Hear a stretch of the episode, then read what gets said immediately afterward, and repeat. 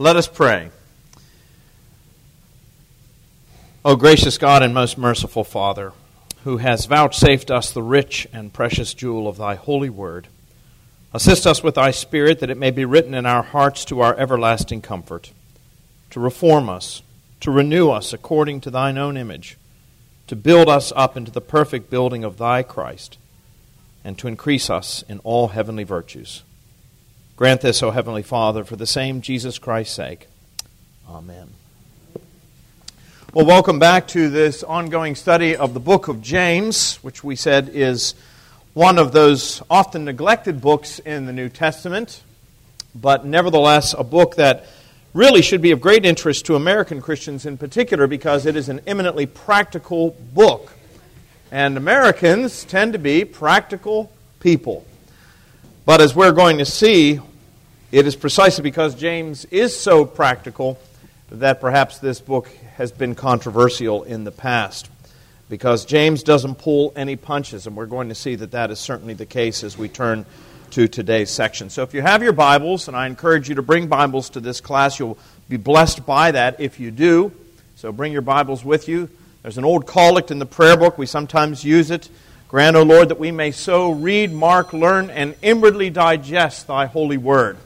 Well, you cannot read it, mark it, learn it, or inwardly digest it if you don't have it in front of you. So I encourage you um, to bring your Bibles along and to bring a marker, to bring a pen, take a notepad, and be blessed by the study of God's Word. We're going to begin today at James chapter 1, beginning at verses 19 through the end of the chapter and then we'll come back and take a closer look at this section of James. So, beginning at James chapter 1, I'm reading from the English Standard Version of the Bible. You may have a different translation. You may have the King James Version. You may have the New International Version. You may have the Revised Standard Version. Any of those translations is perfectly fine. Um, you're only going to see that there are slight variations, and sometimes those slight variations throw a little light on the text. But I'm reading from the English Standard Version. So if your translation is just a little bit different, don't be alarmed or disturbed by that. So James writes, beginning in verse 19 Know this, my beloved brothers, let every person be quick to hear, slow to speak, slow to anger. For the anger of man does not produce the righteousness of God. Therefore, put away all filthiness and rampant wickedness and receive with meekness the implanted word which is able to save your souls. But be doers of the word and not hearers only, deceiving yourselves. For if anyone is a hearer of the word and not a doer, he is like a man who looks intently at his natural face in a mirror. For he looks at himself and goes away and at once forgets what he was like. But the one who looks into the perfect law, the law of liberty, and perseveres, being no hearer who forgets, but a doer who acts, he will be blessed in his doing. If anyone thinks he is religious and does not bridle his tongue, but deceives his heart, this person's religion is worthless. Religion that is pure and undefiled before God the Father is this to visit orphans and widows in their affliction, and to keep oneself unstained from the world. When I read through James's words, particularly there in verse 19, but be doers of the word and not hearers only, deceiving yourselves, I can't help but think of fanaticism. Because if you think about it, that's really what James is talking about. He's talking about being a fanatic for Christianity, being a fanatic for Christ, being a fanatic for the word. What does he say? Do not be doer, doers, he says, do not be hearers only, excuse me, but be doers of the word don't deceive yourselves. That means that James says when it comes to the Christian life, you're either all in or you're all out. But there's really no middle ground. And he thinks, he says, if you think you can simply hear the word and even believe it, that is to say, give it intellectual assent, but it makes no difference in the way you live your life, he said, you've actually deceived yourself. The, the impression that he gives here is that you're a person who is not just self deluded, it's almost as though you're insane. He says you're like a person who looks at his own natural face in a mirror, but then turns away and forgets what he or she looks like. Now, as I said, that's pretty powerful language. And especially when you're talking about the language of fanaticism. That is something that is very unpopular today, particularly when it comes to religion. We're very leery of fanatics. Or are we? Actually, what I would suggest to you today is that people are fanatical about all sorts of things. And sometimes we don't find that to be bizarre, we actually encourage it. For example, people are fanatical about college football. I mean, Clemson fans, it's almost a religion, folks. And that's no exaggeration. Where I came from, uh, in Pennsylvania, we had football rivalries, Penn State versus Pitt and so forth, and college football was a thing, but most of the people that I grew up with were concerned with the NFL. When I moved to the South, I quickly discovered that college football is the thing, and these rivalries go deep. People are fanatical. I mean, look at those people. Can you imagine being that fanatical for, for Christ or for your religion? But that is exactly what people are. My wife was telling me she teaches over at the O'Quinn School on James Island, and she said that one day they were having a discussion in the teacher's lounge, and one of the young women made a derogatory comment about the head coach of Clemson. Oh, see, there you go, right there. And she said an older woman, the oldest woman on staff, almost scratched her eyeballs out. You dare not say anything about Saint Dabo. See, we're, we're enthusiastic about those things. We're fanatical about those things. We'll move our schedules around. We'll do whatever it takes to support our team. So we're fanatical about sports and college football in particular. You can be fanatical about history. That's something I know a little bit about. I was never a reenactor. I find them to be more hysterical than historical, oftentimes. But you know, there are people who want to dress up and go out and try to experience the life of a Revolutionary War soldier or a, a, soldier who fought in the war between the states. I have met people who are so serious about this, they will only eat what the soldiers ate. They'll only eat hardtack. I, I think if they could get dysentery just so they could experience what it was like for a Civil War soldier, they would actually do it because they are absolutely fanatical about this. And yet we don't look at them as though they're bizarre or that they're dangerous. People in our culture are fanatical about health and wellness and exercise and their bodies. Now, don't get me wrong, I am not suggesting to you that keeping your body healthy and well is, is a bad idea. The reality is, our bodies, the scripture says, are temples of the Holy Spirit, and they are very important. But let me tell you something. When I see somebody at 1 o'clock in the afternoon in Charleston, when the heat index is 105, out there jogging, that is a fanatic, folks. They are crazy. And not only that, but they're going to go home and to sort of cool down, they're going to drink a huge cup of kale. All ground up.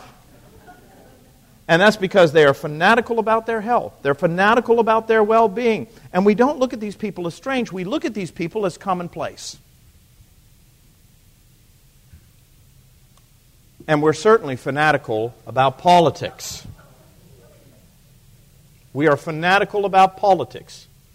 The existence of CNN and Fox News is evidence, proof positive, that we live in a culture in which people are fanatical about politics. I'm sure there are some houses that the minute that you walk into that house, you can hear one of those two networks on the television. So we are fanatical about all sorts of things in our culture. And these things are accepted by society. We don't look at these people as necessarily dangerous or as bizarre it's become commonplace. But there is one area where, for whatever reason, we are not supposed to be fanatical. And that's when it comes to our religion, isn't it? Religious fanatics are dangerous. We think of religious fanatics as those who perpetrated the acts that we saw 20 years ago on September 11th. That's the kind of person that does that, the, the religious fanatic. And so we're very anxious about people who are religious fanatics. And yet, James is talking about a fanaticism here.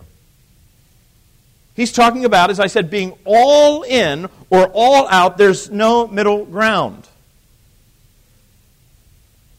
You're either completely committed to Christ in all ways, or he says, you are absolutely deceiving yourself. Now you begin to get an idea of why James is such a controversial letter.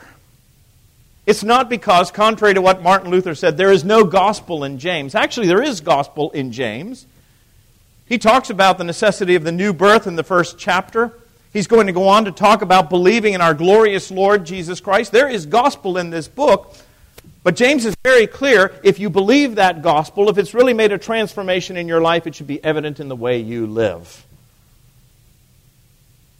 When he talks about a mirror here, that's really what this book is designed to be a mirror held up to our own face that we might see ourselves as we really are, not as we imagine ourselves to be. And quite frankly, that can be a very uncomfortable experience.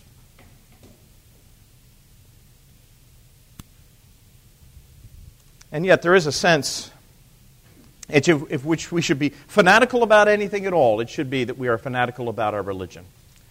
You know, that word fanatic is an interesting word. The word fan, sports fan, whatever it may be, that word fan or fanatic is an interesting word. It comes from the Latin, the Latin fanaticus.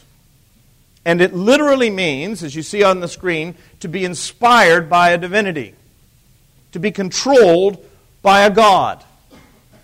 So, those of you who went with me in the footsteps of St. Paul, one of the places that we visited was Delphi and you got to see the place where the Oracle of Delphi was located. The Oracle at Delphi would have been considered a fanatic because it was believed that she was possessed by the power of an ancient deity, and it was through the power of that deity that she was able to foretell the future and grant prophecies and that sort of thing. Now, we think that that's bizarre. We think that that's ancient superstition. But if you think about it, the word could apply to a Christian. Because a believer in Jesus Christ is someone who has been reborn. Reborn how? By the power of the Spirit. That is exactly right. A Christian is a spirit filled person. So, in this sense, every Christian, if they're a spirit filled individual, if they have been reborn by the power of the Spirit, which is what Jesus tells Nicodemus he has to be if he's going to see the kingdom of God, every person who is legitimately a Christian, who is really trusted in Christ, who's really experienced that new birth, should be, in a sense, what? Inspired by the divinity, carried along by God, a fanatic.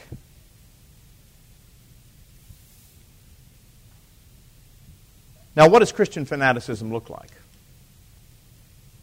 What does it look like? What does it look like to be a fanatic for Jesus Christ? Does it mean only going to church, never missing a Sunday service? Well, it's interesting the way James puts it. As I said, he is eminently practical in this letter. Look again, beginning at verse 19.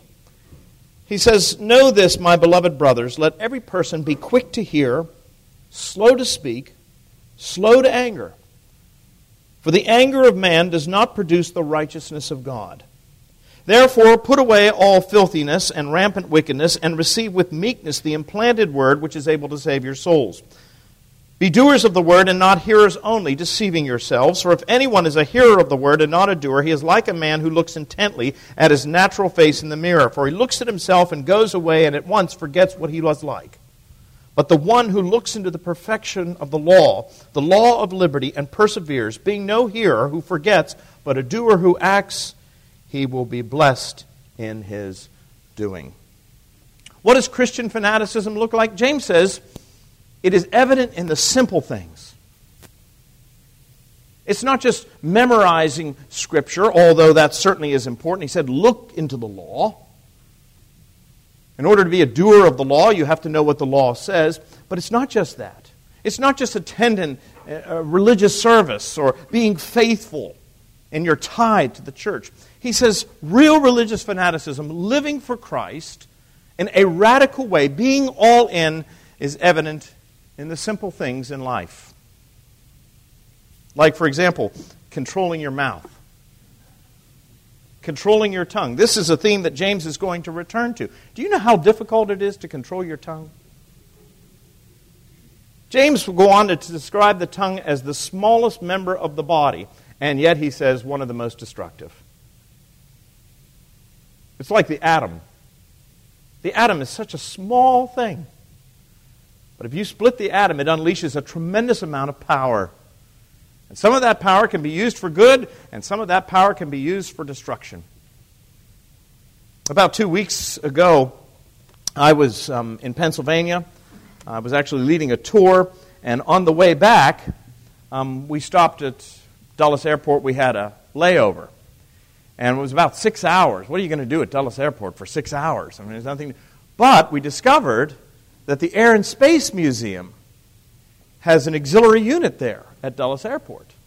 And I went there, and there are amazing things. The Space Shuttle Discovery was there, all these marvelous things that we could see and explore, all of the space capsules and so forth. It was absolutely fascinating. But the thing that I found to be the most riveting, and the thing that actually sent chills up my spine, was to actually look at the Enola Gay. The plane that dropped the atomic bomb, and to read the story of how that actually transpired. The navigator who had to set the bomb so that it would detonate, had to climb on top of it in order to set it. And he had no idea what he was sitting on top of until they dropped the bomb and they looked behind them and they saw that huge mushroom cloud and they thought to themselves, What in the world have we done? That's what the atom has the ability to do. And James says that's what the tongue has the ability to do. It can do great good, it can build people up, but on the other hand, it can be very destructive. It can destroy lives. How many of you have ever heard, sticks and stones may hurt my bones, but words will never hurt me? How many of you have ever heard that saying? How many of you believe it? It's one of the biggest lies in the world. Actually, words can sometimes hurt you a whole lot more than any kind of physical harm. And that's what James is talking about. What does simple fanaticism look like? What does true, to, true total Christian dedication looks like? First of all, he says it looks like being someone who is able to bridle his tongue. Keep watch over his or her mouth. He says it's about purity of living. Slow to speak, slow to anger, putting away all filthiness, rampant wickedness, and receiving with meekness the implanted word, keeping yourself unspotted from the world. You know how hard that is? Of course you do. Because all around us we are bombarded with images and with ideas, many of which are anything but godly and conducive to the upbuilding of the person in the full stature of Christ. So James says, what does Christian dedication look like? Controlling your tongue's purity of living. And then he goes on to say this and caring for the unfortunate. If anyone thinks he is religious and does not bridle his tongue but deceives his heart, this person's religion is worthless. That is to say, if you go to church every Sunday, you pay your tithe, you receive the sacrament, You've memorized all of the catechisms and so forth, but you cannot control your tongue, and the words that you speak are destructive. He said, Your religion, all of that practice is what? It is worthless, he says. Religion that is pure and undefiled before God the Father is this to visit the orphan and the widows in their affliction and to keep oneself unstained from the world. Now, let me just ask you a question, a couple of questions. How many of you, be honest, have difficulty bridling your tongue? Okay, that, that's honesty right there. That's, my wife calls it the holy restrainer. That's what she refers to the Holy Spirit. Sometimes she says you need the holy restrainer. It's not that the Holy Spirit inspires you to say something, sometimes He just helps you keep your mouth shut. and sometimes that's just as important if you think about it. How many of you find it difficult to remain unspotted from the world? And I'm not talking about notorious sins here. All right? I'm not talking about notorious sins. But just how many of us have a tendency to fall into the world's way of thinking? The world's standards of excellence or value, those things that the world says are important. How many of you struggle with that personally? And how many of us oftentimes have a tendency not to want to help the poor, but to look down on the poor? You know, sometimes we just think to ourselves, well, they're in that situation because they put themselves in that situation. See what James is doing here? He's holding that mirror up to our own faces. And you ask the question, well, why do I want to be fanatical? It is so difficult.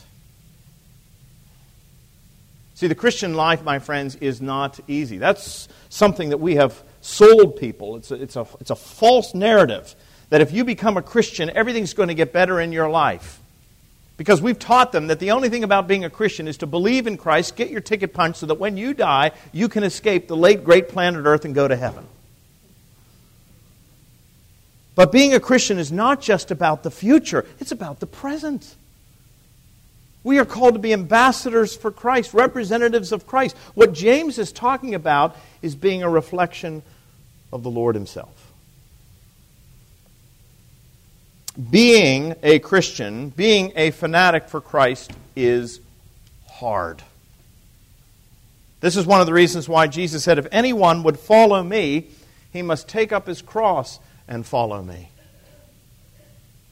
You know, the cross in the first century was a symbol of death. That's what it represented. It has become to us a symbol of life. You look over the skyline of Charleston, at least this end of the peninsula, and you see all these buildings that are crowned by these beautiful crosses, just like St. Philip's. But in the first century, the cross was a symbol of death. And not just death, the most humiliating and degrading death possible. And that's what Jesus was inviting his disciples to come and do to come and die to self And that is a very difficult thing to do. Let's just be honest. The reason why we don't want to be fanatics or fans for Christ is because it is so very hard. It is so very hard. So, if it's so very hard, why should we want to do it? Practically speaking, since James is such a practical book, why? Well, first of all, James says it's because it's only in doing that we see ourselves for what we really are. We should long to be fanatical for Christ, he said, so that we may see ourselves for what we really are. In other words, fanaticism leads to self knowledge. I've used this illustration before. You've heard me talk about it. The picture of Dorian Gray. The story of Dorian Gray was a man who sold his soul to the devil that he might remain forever young. He had this painting that was done of him. It was a magnificent portrait, and um, like Narcissus, he pretty much fell in love with his own reflection. He just loved the way he looked, and he always wanted to remain just as he was in that portrait. And so he sold it, sold to the devil, and um, he didn't age. It's kind of a creepy story when you actually read about it. People were really creeped out by this man. He was very impressive, very handsome. But having given himself over to the devil, he begins to commit all of these terrible acts. He uses other people, he uses women, he abuses people, he takes advantage of them, he engages in all kinds of destructive, even murderous behavior. And yet he never ages. But the painting did. That's the creepy part about the story. There's this portrait that he had painted. And while he never aids physically, every act that he commits is depicted there on that portrait. And this man who had been so handsome, so attractive, suddenly begins to turn into this grotesque creature. So grotesque, in fact, that there comes a point where he can't stand to look at himself anymore. And so what he does is he takes a drape and he puts it over the portrait so he doesn't have to look at himself anymore. And let's be honest, that's what we oftentimes do, don't we? We drape ourselves with a cloak of respectability, but we really don't look into our own hearts, into our own minds to see what's really going on. And the challenge is to pull back the curtain and see what you're really like. And that's what James is talking about here. That we might see ourselves for what we really are. Not that we might despair, mind you, but that we might recognize our need for the Savior. And that by His grace we might be transformed. So, one of the reasons why we should endeavor to be fanatical for Christ is that it will help us to realize what we're really like. To see ourselves as we are, not as we imagine ourselves to be. Here's the second reason. He said, It is this kind of behavior, this fanatical, all in kind of commitment, that ultimately leads to acceptance with God. Look at verse 27. He says, Religion that is pure and undefiled before God the Father is this to visit orphans and widows in their affliction and to keep oneself unstained by the world. Religion that is pure and undefiled, that is to say, acceptable to God, is to do these things. Now, when James talks about acceptance before God, what he's not talking about here is justification. He's not saying that by your works, by your efforts, by doing these things, you earn your right relationship with God. That's not what he's talking about. But what he is saying is that the whole of our lives is to be one of sacrifice. We are to give ourselves for Christ because Christ gave himself for us. We say this every Sunday in the liturgy, don't we? And here we offer and present unto thee, O Lord, what? Ourselves, our souls and bodies, to be a reasonable, holy, and living sacrifice unto thee. You know, if you actually listen to the words of the liturgy, you know, sometimes we've been listening to these words for so long, we become somewhat desensitized to them. You know, that can happen to us from time to time. The old expression is that familiarity breeds contempt. Well, it may not breed contempt, but sometimes it does breed apathy. But sometimes, don't just say the words, actually pull the prayer book out of your pew, or actually look at the words in the bulletin, and don't just say them, but actually read them as you're saying them. Some of us are, you know, we learn auditory. We're auditory learners by hearing. But some of us are visual learners. That, that's certainly the case with me. If I see something in writing, I'll never forget it. But if you tell me, maybe. Maybe. That's one of the reasons why I love name tags, to be perfectly honest with you. If I see your name, I'm not going to forget you. If you tell me your name, well, maybe I will, maybe I won't. But sometimes when you actually look at the words in the liturgy, those words are powerful words especially if we take them seriously. And here we offer and present unto thee, O Lord, ourselves, our souls and bodies, to be a reasonable, holy, and acceptable sacrifice unto thee. And for punctuation, there you have it. That is what you and I are called to do. And James's point is that not all religious sacrifice is acceptable to God. That's one of the reasons why we begin the liturgy with that collect for purity. It's one of my favorite prayers in the prayer book. The collect for purity. Almighty God, unto whom all hearts are open, all desires know, and from whom no secrets are hid Cleanse the thoughts of our hearts by the inspiration of thy Holy Spirit, that we may what? Perfectly love thee and worthily magnify thy holy name. Because God is not simply concerned with what we're doing outwardly, He's concerned with what's going on in the inside. He's not consider, simply concerned with what we do, He is absolutely concerned with why we're doing it. That's His primary concern. And that's why we pray that prayer. It's the first prayer that we have in the liturgy in the hopes that you and I might be pure. That the sacrifice that we might offer might be one that is really one that comes from the heart. Keep your finger there in James and turn back, if you will, to Psalm 51. Now, most of you, I think, know the story behind Psalm 51. If you don't, I'll fill you in briefly. Psalm 51 is a psalm of David. King David, the great Old Testament king, it's really a confession of sin. Uh, David was a very wealthy and powerful man. In those days, kings were absolute leaders. They were not elected officials, they were not constitutional monarchs like we have today. They were absolute rulers. And David was one of those, a very powerful man. And we're told that in the spring of the year, when armies would go out and campaign, the king normally went with the army, but for whatever reason, David decided to stay home. And because perhaps he was not where he was supposed to be, he ended up falling into sin. He was walking on the top of the palace one day and he looked over the garden wall into the neighbor's yard and he sees this beautiful woman. And she is sunbathing. Bathsheba. I'll tell you a little story. This is a confession on my own part. When, um, yeah, confession is good for the soul, so everybody brace yourself. My mother's here, so she really needs to brace herself for this. But when I was in seminary, um, I had a professor who said, um, I've got a friend down at St. James Church on James Island near Charleston, and he's looking for an assistant. And he said, Would you be interested in interviewing for the job? Well, at those times, seminarians and deacons were, well, they're under the control of the bishop. They basically belong to their bishop, and my bishop was the Bishop of Pittsburgh.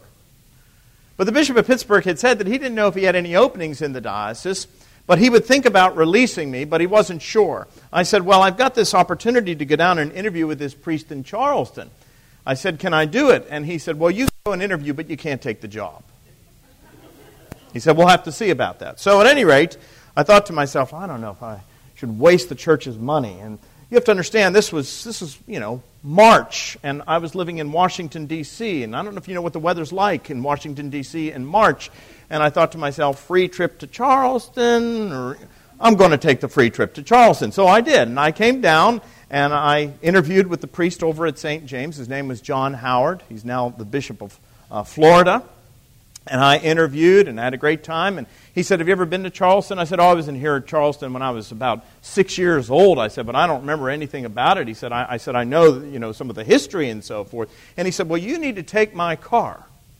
And he said, You need to go ahead and drive downtown and just, just get a feel for the place.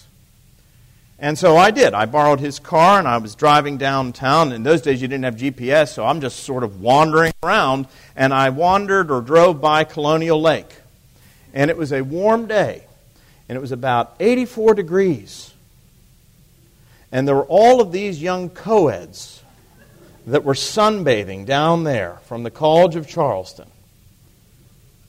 And I don't think God spoke audibly to me, but I did hear a voice that said, this is the promised land. now, mind you, I was not married at the time.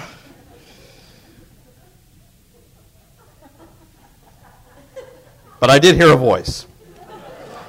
Well, David was in a similar situation. Uh, da- yeah, David saw this woman and he was moved by her and he desired her. And as it turns out, you know the rest of the story, he ended up having an adulterous relationship with her. Now, even in those days, royal families were concerned about scandals.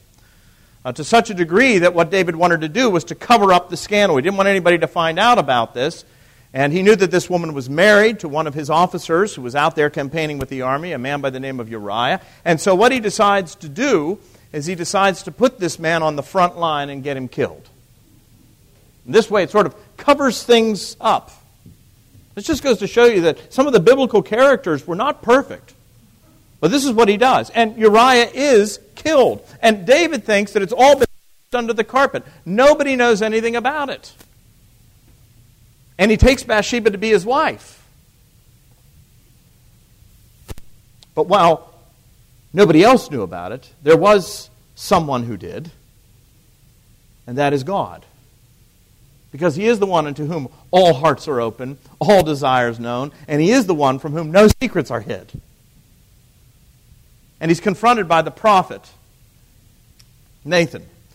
And Nathan comes to the king and he says, Sire, we've got a problem in your kingdom. And the kingdom is that the problem in the kingdom is that a great injustice has been done. And David said, Well, I'm the king, and, and we've got to have justice in the king. Tell me about this injustice. And the prophet says, Well, there was this man. And he's a poor man. He doesn't really have anything. The only thing he really has is a little lamb. And this, this lamb is precious to him. It, it's like a member of his family. It sits at his table, it, it, it sups from his cup. It's a precious thing to him.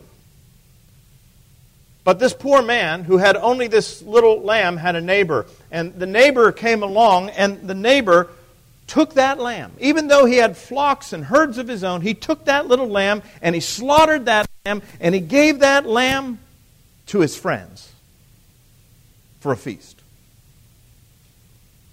And David was outraged. He tore his clothes. He said, Whoever that man is, he deserves to die. It takes a great deal of courage to speak truth to power. Let me tell you something. And the prophet looked into the king's face and he said, Your Majesty, that man is you. You did it. You did it. You could have had any woman in the kingdom that you wanted, but you wanted her. You killed her husband. And now you've taken her, and no one else knows about this adultery. Nobody knows about this affair. Nobody knows about this murder, but God knows about it. It's not hidden from Him. Now, what do you do in a situation like that? Well, David's response is Psalm 51. So listen to these words because this is the prayer of a broken man. This is the prayer of a man who's pulled back the curtain and he now sees himself for what he really is. This is the man, incidentally, who's described as a man after God's own heart. And here's what David says Have mercy on me, O God, according to your steadfast love, according to your abundant mercy blot out my transgressions. Wash me thoroughly from my iniquity and cleanse me from my sin. For I know my transgression, and my sin is ever before me. Against you, you only have I sinned. Now, in one sense, that wasn't true. David had certainly sinned against Uriah. He'd certainly sinned against Bathsheba. He'd sinned against the trust of the entire nation. But he knows that ultimately, who he sinned against is God. He's violated God's law. And look at how he describes it. He says, And I have done what is evil in your sight. You know, sometimes we downplay the gravity of sin, don't we? Do we recognize that sin is not a small thing? Some years ago, there was a professor at Calvin College. His name was Cornelius Plantinga. He wrote a little book called Not the Way It's Supposed to Be, a Breviary of Sin. He said there used to be a time when people took sin seriously. He said Catholics would line up on Saturday evening to say their confession to the priest. Protestants would rise up on Sunday morning to say the general confession. He said a man who lost his temper with his wife at the breakfast table might wonder whether he should still go to Holy Communion. He said a woman who resented her older, more attractive sister might wonder if her very salvation was in jeopardy. He said, But alas, that shadow has dimmed. And now the accusation, you have sinned, is often said with a wink and in a tone that signals an inside joke. Doug, you old sinner. You knew that was coming? Well, that's what you get for sitting up front here. See, that's what we've turned sin into. We even talk about certain desserts that are sinfully delicious. But David recognizes that sin is not a small thing. He describes it here as evil. He said, Against you and you only have I sinned and done what is evil in your sight, so that you may be justified in your words and blameless in your judgment. Behold, I was brought forth in iniquity, and in sin did my mother conceive me. Behold, you delight in the truth in the inward being, and you teach me wisdom in the secret heart. Purge me with hyssop. Now, that's a very interesting expression. Hyssop, what does he mean? Purge me with hyssop. Hyssop is a branch, it's a tree, it's a plant. Well, once a year on the Day of Atonement, the priest, having slaughtered the lambs for the sacrifice of the people's sins, would dip the hyssop branch in the blood and come out and sprinkle the people with it. So when David says, Purge me with hyssop, that's what he's talking about. He's saying, What I have done deserves death. And the only way it can be atoned for is by death. Purge me with hyssop, and I shall be clean. Wash me, and I shall be whiter than snow. Let me hear joy and gladness. Let the bones that you have broken rejoice. Hide your face from my sins. Blot out my transgressions. Create in me a clean heart, O God and renew a right spirit within me. Cast me not away from your presence. Take not your Holy Spirit from me. Restore to me the joy of your salvation and uphold me with a willing spirit. Then I will teach transgressors your ways, and sinners will return to you. Deliver me from blood guiltiness, O God, O God of my salvation, and my tongue will sing aloud of your righteousness. O Lord, open my lips, and my mouth shall proclaim your praise. That's where it comes from. And then he goes on to say this. This is the pertinent verse for what we're talking about. He says, For you will not delight in sacrifice, or I would give it. You will not be pleased with a burnt offering. The sacrifices of God are a broken spirit, a broken and a contrite heart, O God, you will not despise. That's what God wants from us. That's what James is talking about. To be fanatical for Christ is to have a broken and a contrite heart. Is to see ourselves for what we really are, to repent of that, and to desire to be better. That is the sacrifice. That is the religion that is acceptable to God. It's not just going to church it's not just doing the acts of contrition, it's not just making your confession. It's acknowledging and it's bewailing. We say that every Sunday, don't we? And we acknowledge and bewail our manifold sins and wickedness, which we from time to time most grievously have committed by thought, word, and deed against thy divine majesty, provoking most justly thy wrath and indignation against us. We do earnestly repent. It's interesting. Acknowledging and bewailing are two different things. It's one thing to acknowledge you've done something wrong, it's another thing to be sorry for it. And that's what James is talking about acknowledging your sin, being sorry for it. Our manifold sins and our what? Our wickedness. Be honest, how many of you actually think of yourself as a wicked individual? Well, some of you do. Well, good. But that's what we are. We don't think of ourselves that way. You know, we sing that hymn, Amazing Grace, how sweet the sound that saved a wretch like me. Oh, we sing that tears come to our eyes. But if somebody else calls you a wretch, you're going to be offended by it, aren't you? We acknowledge and bewail our manifold sins and our wickedness. Folks, we need to understand that we're not wicked because we sin. We sin because we're wicked. And what James wants us to understand is that that is who we are. And only God can take away this heart of stone and give us a heart of flesh. And when He does, we will desire to serve Him not out of a sense of obligation or duty, but out of a sense of gratitude.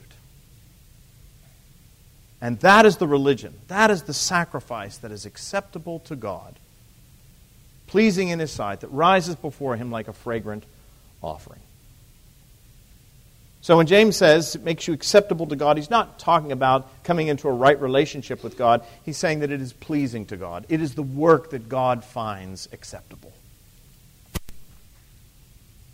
Furthermore, it's our bounden duty and our obligation, isn't it, as Christians?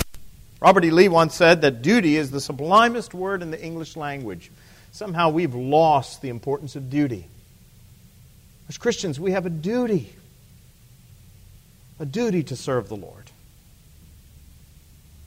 James goes on to say another reason why we should want to be fans, even though it's difficult, is because it brings blessing. He says that in verse 25. It's pretty straightforward. He says, But the one who looks into the perfect law, the law of liberty, and perseveres, being no hearer who forgets, but a doer who acts, he will be blessed in his doing. How many of you would like to be blessed by the Lord? We all long for that. We long for blessing. What James is saying, well, figure out what the word of the Lord is. That is to say, read the Bible, read, mark it, learn it, inwardly digest it, understand what it means, and begin to live according to that way, and you will find blessing in your lives. It's as simple as that. Simple, but not easy. There are lots of things in life that are simple, but they're not easy. But if you want to be blessed, that's the way you do it. And another reason he says why we should want to be fans is not only because that is what is acceptable to God, that's not only the way to be blessed, but it's also the way to be a blessing to others. It's the way to be a blessing to others. Turn, if you will, to Matthew chapter 5 for just a moment. Matthew chapter 5 is a portion of the Sermon on the Mount.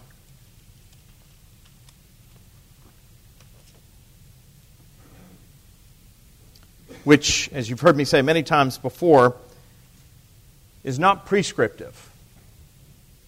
It's one of the most practical sections of the gospel, but it's not prescriptive. In other words, Jesus isn't saying if you do these things, this will happen. It's descriptive, really.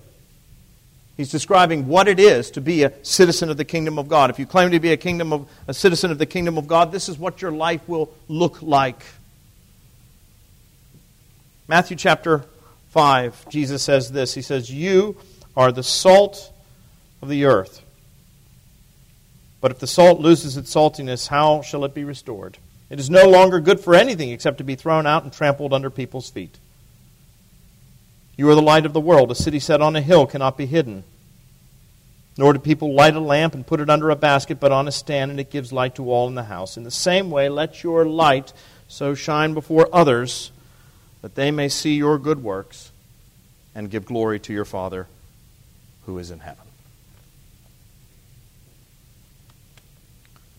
So, James is telling us that there is a sense in which we should all be fanatical. This is the way we are to live our lives, and we are to live our lives this way because that is precisely how Christ lived his life. He emptied himself for the sake of others. Now that brings us, we only have about 10 minutes, but we're going to start chapter 2. And this is a section that flows. Remember that in these letters, there were no chapter divisions. Chapter divisions were put in at a later point to make the Bible reading easier for us. But actually, this argument that James has just made about being fanatical for Christ flows directly into what he now says in chapter 2. He's expanding upon this. And he deals with something that I think will hit very close to home. That's one of the reasons why I said this is a section of Scripture that almost needs one of those warning labels on it. You know, sometimes when you watch a segment of the news in which there's been some catastrophe in the Middle East or something, the newscaster will come on and he'll say, Now, we want to say that this what is about to follow may be disturbing to some viewers. Well, I want you to understand that what James is about to say may be very disturbing to some people. That is to say, even more disturbing than what you've just heard. Chapter 2. He says, My brothers, show no partiality as you hold the faith in our Lord Jesus Christ. In other words, if you're going to be fanatical for Jesus Christ, and he said that's what it means to be spirit filled, is to be fanatical for Jesus Christ, to be all in, he said part of that means you can show no partiality. For if a man wearing a gold ring and fine clothing comes into your assembly, and a poor man in shabby clothing comes also in, and if you pay attention to the one who wears the fine clothing and say, You sit here in a good place, while you say to the poor man, You stand over there, or sit down at my feet, have you not then made distinctions among yourselves and become judges with evil thoughts? Listen, my beloved brothers, has not God chosen those who are poor in the world to be rich in faith and heirs of the kingdom? Which he has promised to those who love him. But you have dishonored the poor man. Are not the rich the ones who oppress you and the ones who drag you into court? Are they not the ones who blaspheme the honorable name by which you were called? This is one of those sections where James is no longer preaching, he's really meddling.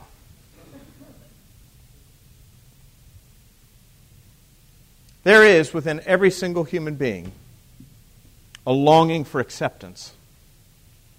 Every single one of you wants to be accepted. I call it the cheers mentality. Remember that old sitcom Cheers?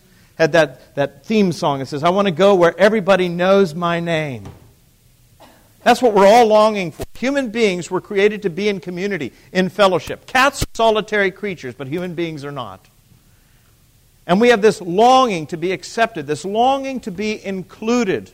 What's the worst thing that you can do to a prisoner? Place them in solitary confinement. We have a longing for acceptance. If you have a teenager living in your house, you know how true this is. Teenagers have this longing to be accepted, to be a part of the group. There's nothing that's so discouraging and so depressing to them than to be ostracized and put out of the group. But it's not just teenagers. We all have this longing. And most of us spend our whole lives trying to be included. Paul Tournier, who was for many years a famous Swiss psychologist and a Christian counselor, tells the story of how on one occasion a young man came to him. Uh, the young man came from a broken home. His mom and dad had been divorced. He'd gone off to college. He was sort of a, just an outsider. He was different from everybody else, never really fit in anywhere. He dropped out of college, couldn't hold a job, nothing was working right. and Finally, found himself in Tournier's office, and he's talking about all of this. And Tournier, at the end of the counseling session, finally just asked him a, a, very blunt question. He said, If you had to sum up what, you, what you're longing for more than anything else, what is it that you really want in your life? And the young man paused for a moment and thought, and then he looked at Tournier and he said, I suppose what I really want is a place. He said, I suppose more than anything else, what I want is just to belong.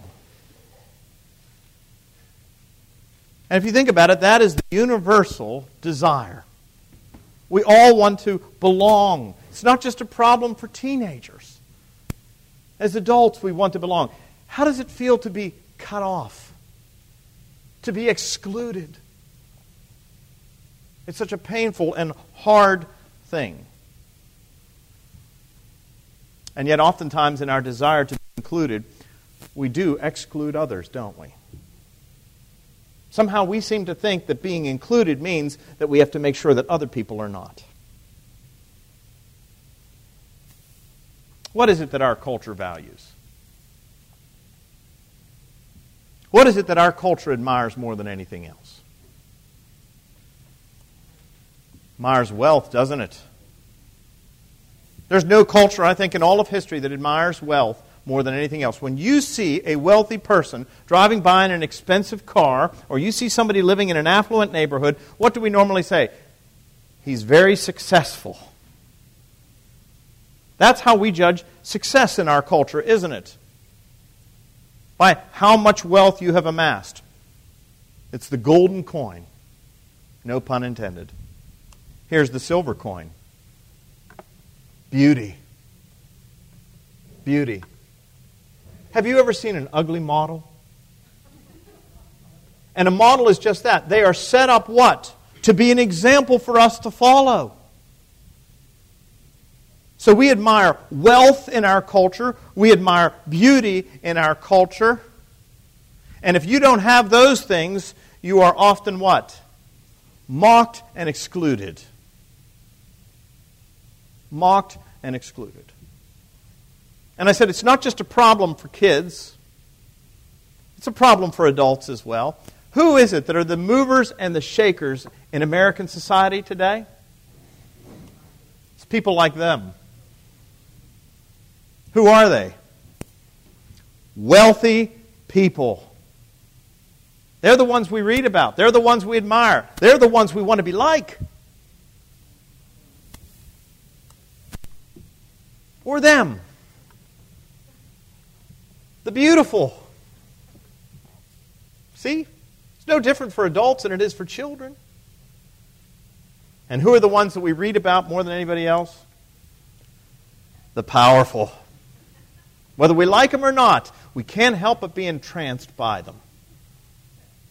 This is what our culture values, and we have this longing to be like that, but in our desire to get into the inner circle, we oftentimes find ourselves excluding others. And that is exactly what James is talking about here.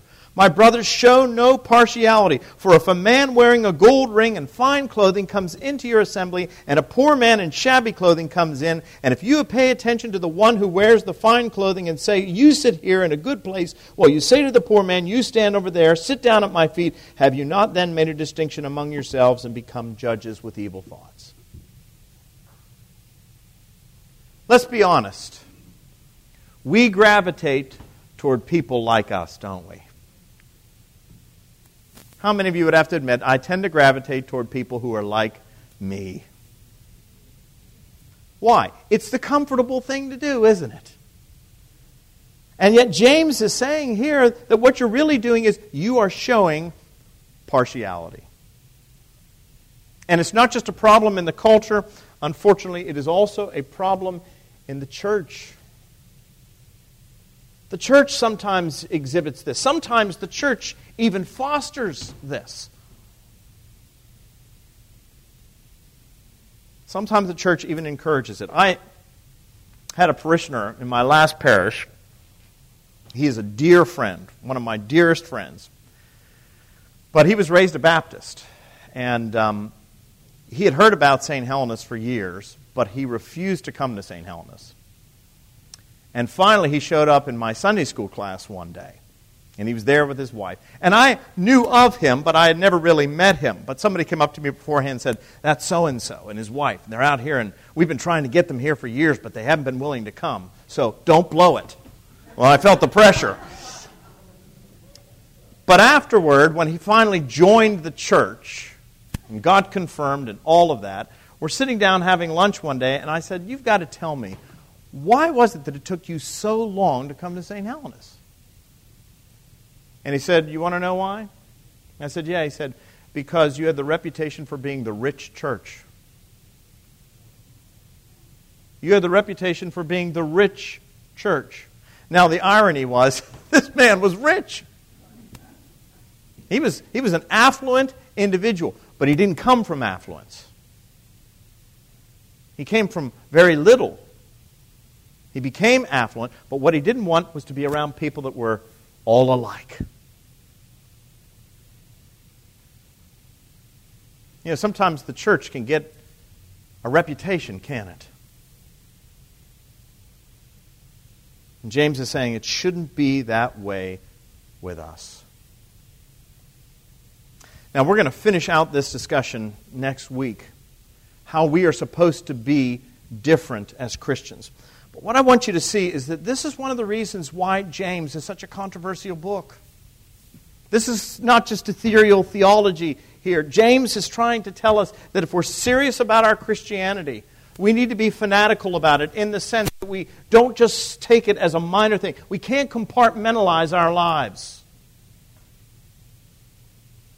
This needs to be the whole of who we are, and it needs to be reflected in every aspect of our lives.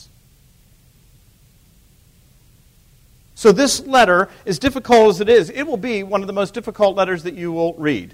In some ways, it's more difficult than the Epistle to the Romans.